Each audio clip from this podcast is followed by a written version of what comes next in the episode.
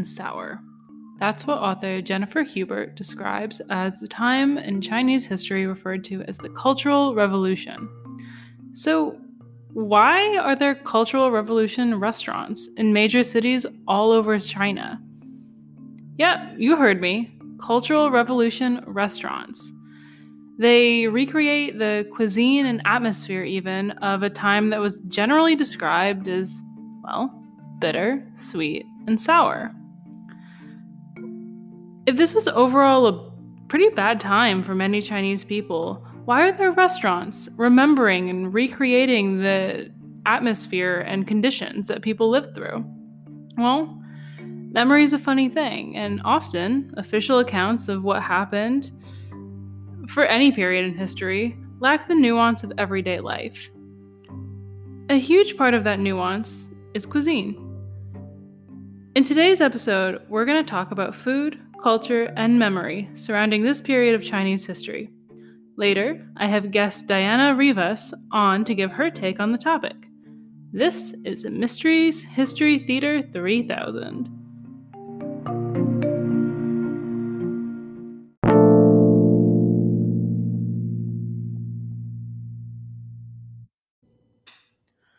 So, why are we talking about food anyway? Is it really that important?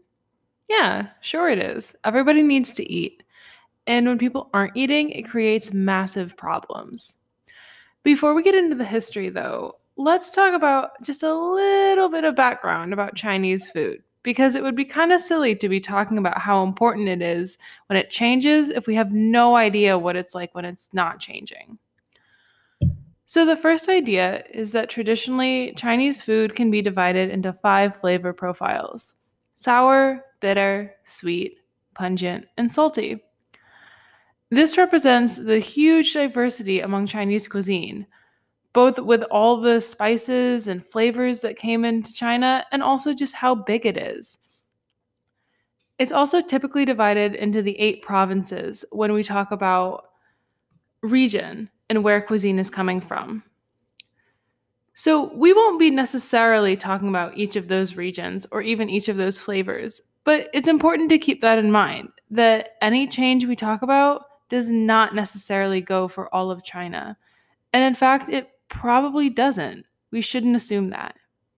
However, we also shouldn't assume that people were completely unable to make tasty dishes or at least nutritionally sound dishes that somewhat resembled what they used to eat.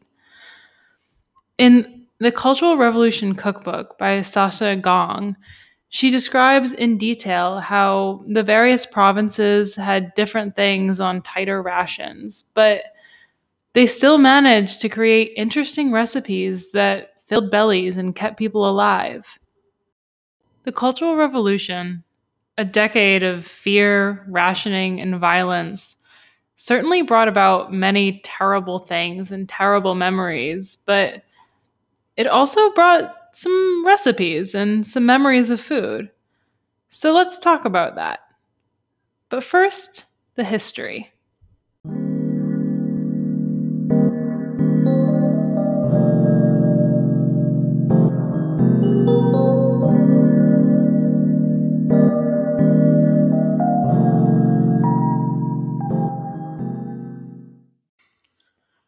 But let's talk about the Cultural Revolution. What was it anyway? Mm-hmm. Essentially, in the late 60s, Mao Zedong encouraged a rooting out of anyone that might have opposed him or the communist regime in any way. What ensued was four years of confusion, violence, and distrust. Historian Frank Dikötter talks about the Cultural Revolution from a different aspect, one of everyday life the writings of people, and not of party officials. It's actually easier to understand the Cultural Revolution and its effects if we look at it through the lens of the Great Leap Forward and the famine that ensued in the late 50s. If the Cultural Revolution was rough to live through, then the Great Leap Forward was even worse. Mao Zedong began this collectivization campaign as an effort to fully thrust China into socialism. This was in the wake of Stalin's denouncement and Mao miscalculated the cost of these measures. With little incentive to work land that was no longer theirs, farmers began to work less, and combined with ill advised crop productivity techniques, pushed by people that didn't know the land, the Great Leap Forward soon pushed China into massive famine. So, in an effort to escape blame from the disaster of the Great Leap Forward and the famine, Mao incited the Cultural Revolution in an attempt to fight criticism of him or the communist government. Led by Red Guards, students, in fact, who began to follow the orders of Mao and attack their professors, along with anything or anyone that was reminiscent of non communist China. Dikötter says that what people remember about the Cultural Revolution was not necessarily the death, because even in the entire decade from 1966 to 1976, the death was dwarfed by the famine a decade earlier. So he says that the memory of the Cultural Revolution is not so much tainted by death as it is trauma. And hunger causes trauma too, big time. So, talking about food and memory surrounding it during this time is pretty apt.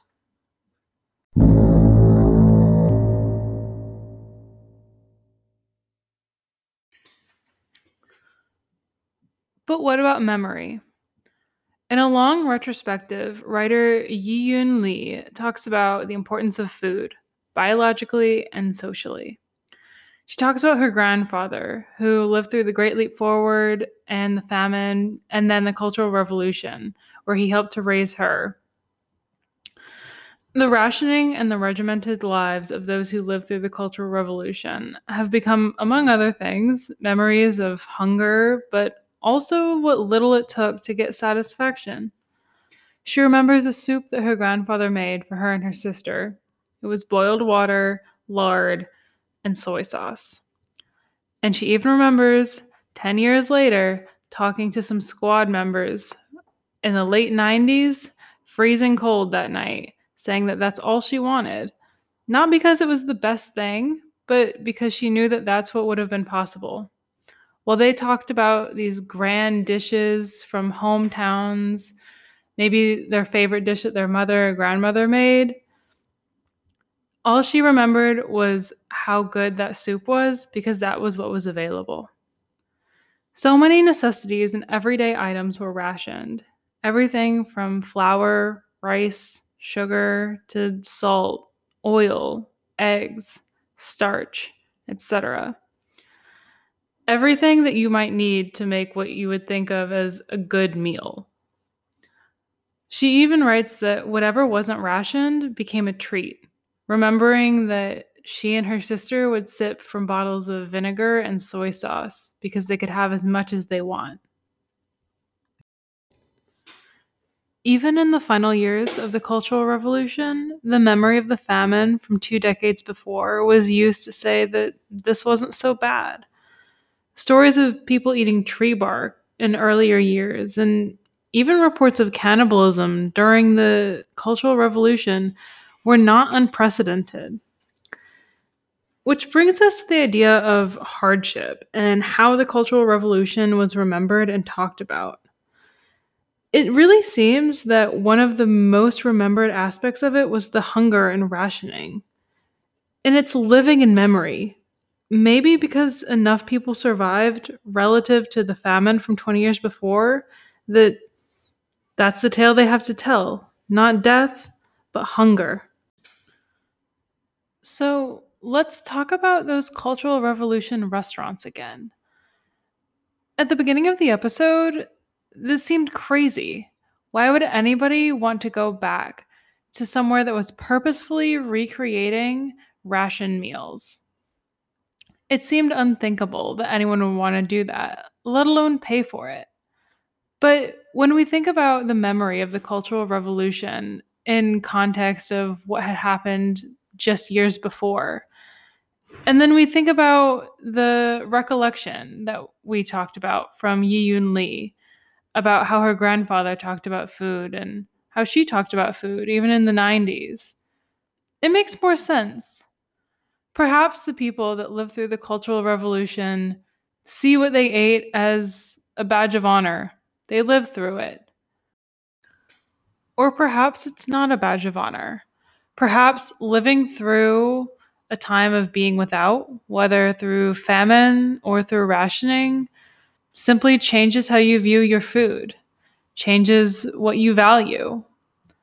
Certainly, that would make sense. And of course, this is not to say that those who have lived through famine or ration don't have similar tastes for what we all consider high end delicacies, but maybe we can all think about what we value as the food from our childhood. It probably isn't five star caviar. Memory is a funny thing, and the memory surrounding food seems to be even funnier. Perhaps these restaurants serve more as a way to show off the creativity and resourcefulness of the people of various regions and how they dealt with this. And perhaps it's not. Maybe it's just more like a museum, meaning something much different and much deeper, of course, to those who actually lived through the Cultural Revolution, but to others, perhaps they just see it as a tourist spot. Regardless, it's important to note that the memory of this event, because more people lived through it than the horrible events before, as the Great Leap Forward and the famine that ensued, the memory will always be tainted more by the trauma, as Dikötter says, than the death. And people have different ways of remembering that trauma. Food will always be a vital part to any human memory, traumatic or not. And so I think these restaurants, these cultural revolution restaurants, are an invaluable way to look at the memory, the collective memory of what the Cultural Revolution meant to everyday people.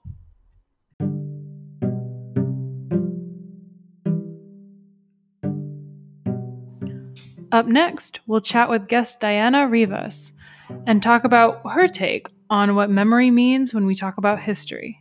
Stay tuned. Hello, how are you? I'm great. How are you? Thank you so much for coming on to this week. Yes, of course, of course. I'm doing great. Glad to be here. I'm looking forward to it. All right. Well, we're looking forward to having you.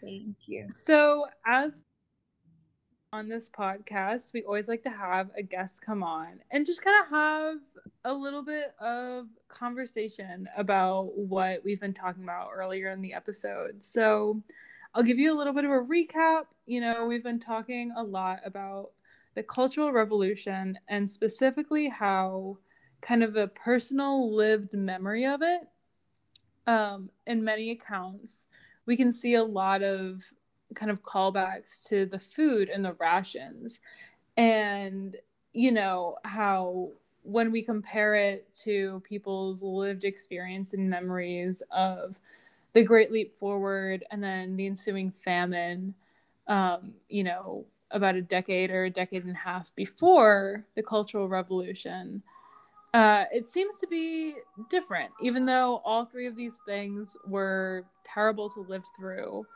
Um, there does seem to be like this difference. And, you know, I think as I've been doing some reading and, you know, as we've gone through this podcast, it kind of seems that part of that difference is linked in that, you know, the Great Leap Forward caused a lot of death, and so did the famine. And the famine caused, like, you know, complete shortage and just lack of food but the Cultural Revolution had a little bit less death and a little bit less, you know, food shortage per se, and more just rations. And so that leads to this weird memory of, you know, people seem to kind of remember some things. I don't want to say fondly, but, you know, it's not a completely blocked out memory. Mm-hmm.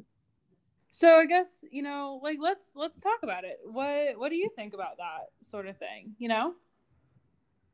Well, for that sort of thing, I think that it's really interesting how you mentioned um that memory can be such a complicated uh, kind of recollection of events that happened and of one's lived experience. I think uh, when it comes to, you know, like my research with the May 4th movement, you know, we learned so much about post May 4thers. Um, so the generation that uh, eventually grew out of the time for the May 4th uh, era. Mm-hmm. And then we see that they remember the experiences of May 4th, and through them, we're able to learn a whole kind of new perspective as to how it was arranged ideologically and how it mm-hmm. really tackled uh, topics and problems that arise in culture mm-hmm. or one's kind of understanding of Chinese culture. And so we also get to learn a lot from the experiences of teachers in that time. You know, teachers were having the very real reality that their students were engaged in such a complex way of thinking of China and of thinking of themselves and of the world. And so it's a very interesting kind of perspective and memory that you can get from each individual party that took place in that. Yeah. And that party as like a political party, yeah. like just a person. Yeah. Yeah. Yeah. No, that's so true. I think, you know, individual accounts are so important to understanding any part of history because it's it's always going to be different, you know, from whatever the official right. account is. And that doesn't even necessarily mean um, you know, a, a political party's account, like maybe the CCP's account of the May 4th movement.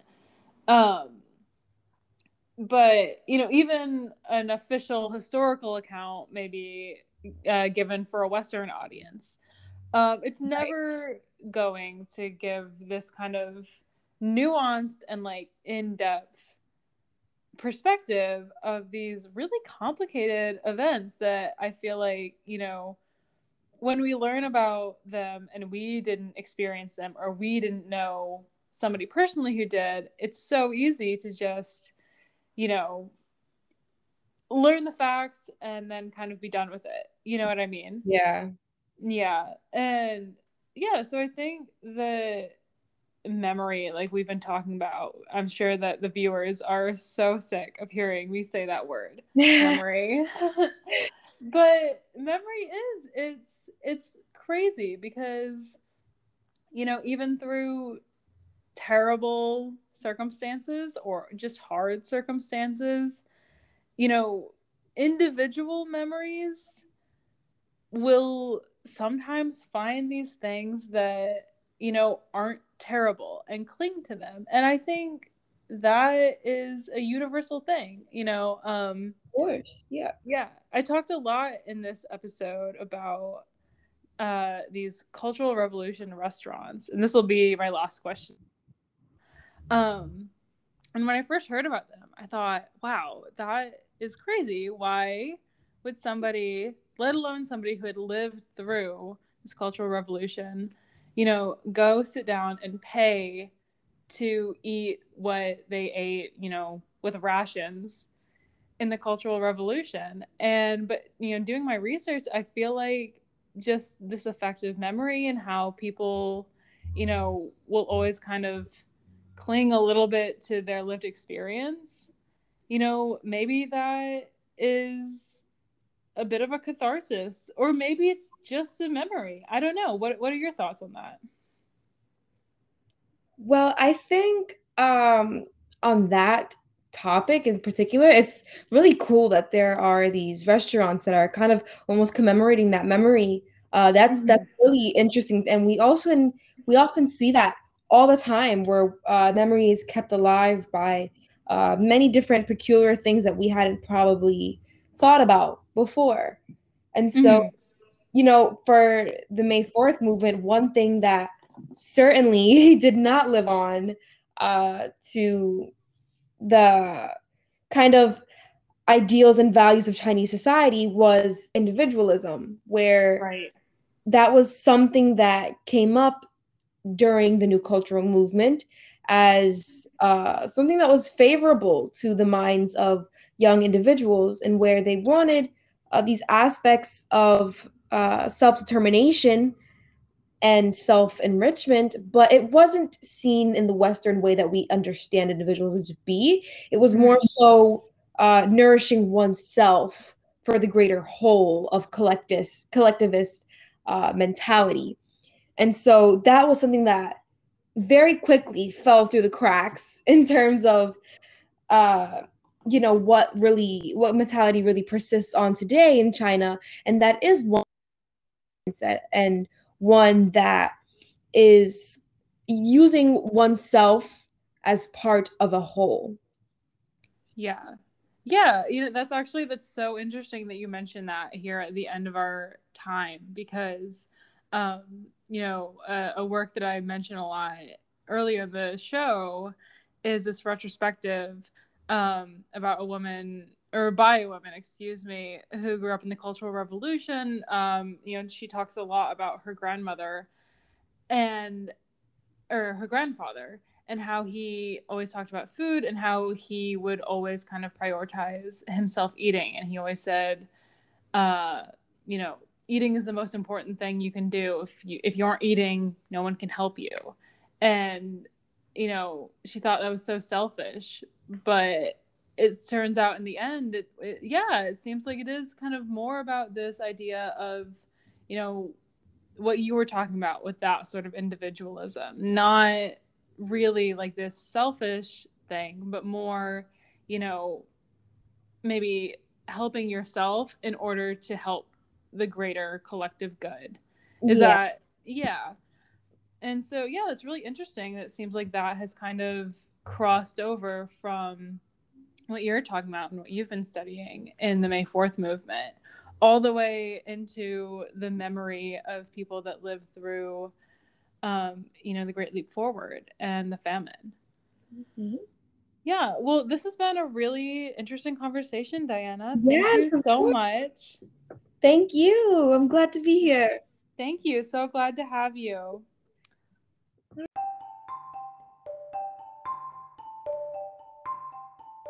This has been another episode of Mystery History Theater 3000. If you liked what you heard this week, make sure you hit that subscribe button and join us next week when we talk about hope and fear in Japanese sci fi.